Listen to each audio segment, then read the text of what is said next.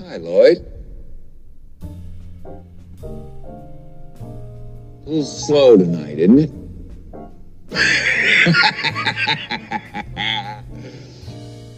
Yes, it is, Mr. Torrance. What'll it be?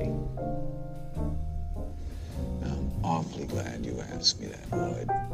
Because I just happen to have two 20s and two 10s right here in my wallet. Was afraid they were going to be there next April.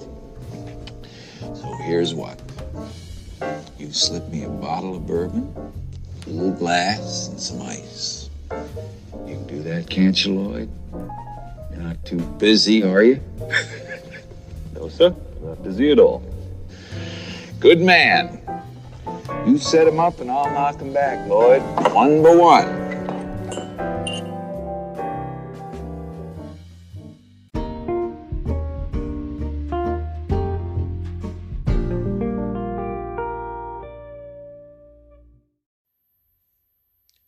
Welcome, everyone, to another edition of the Bourbon and Branch podcast. Today, I'll be sharing my thoughts on Four Roses Small Batch Select Bourbon.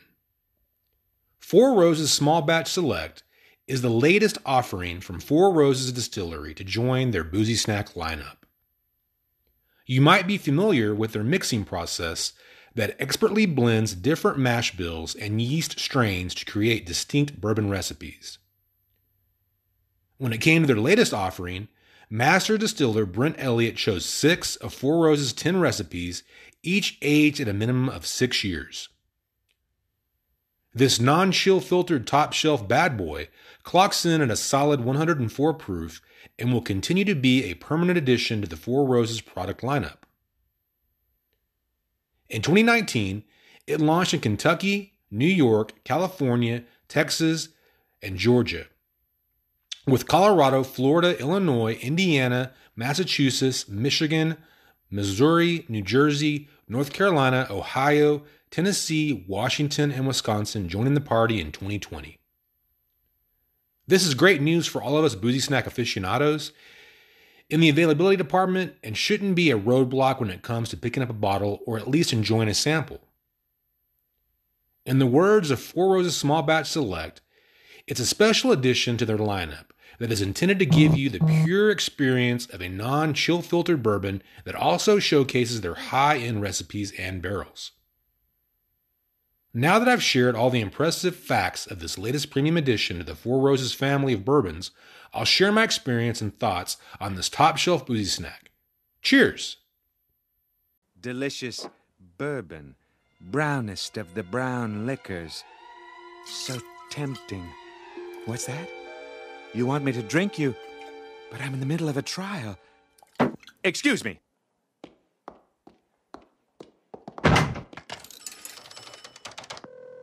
Hello, David. I'm really tempted. Just take it one day at a time and know that I love you. I love you too, man. Okay.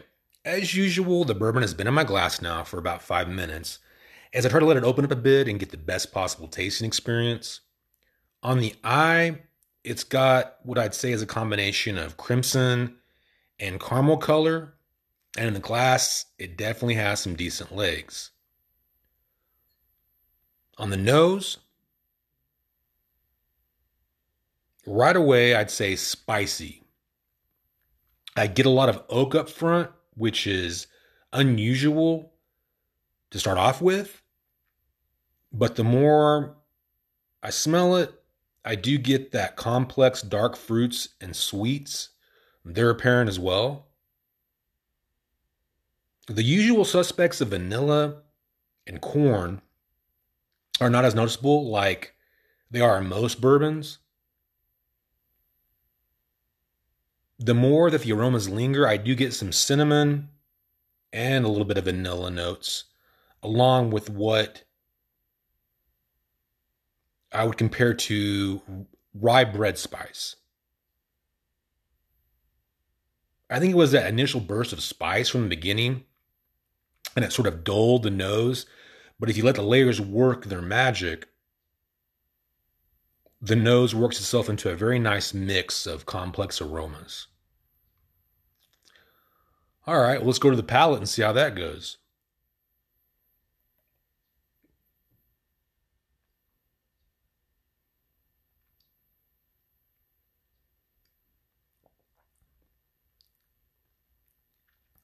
Okay. The spice burst from the nose is not as noticeable. And strangely, the first thing I got, which was nice, was a little bit of citrus when you take that first sip. It's actually remarkably balanced and smooth with what I'd say is a very impressive blend of flavor and spices to work mm-hmm. through. There's lots of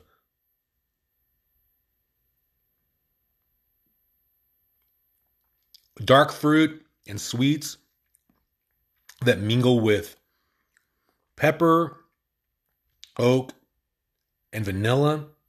And as I mentioned earlier, it's one of the more like um it's not it's it's got one of the more citrusy um profiles or flavors to it that I've seen in a bourbon, which I kind of like. It's something that's different that makes it sort of distinct in my opinion.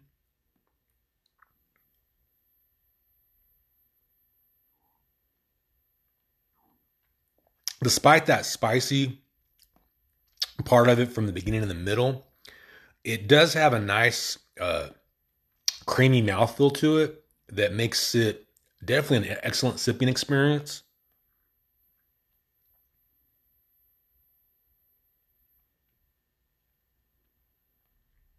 It really finishes strong from beginning to end.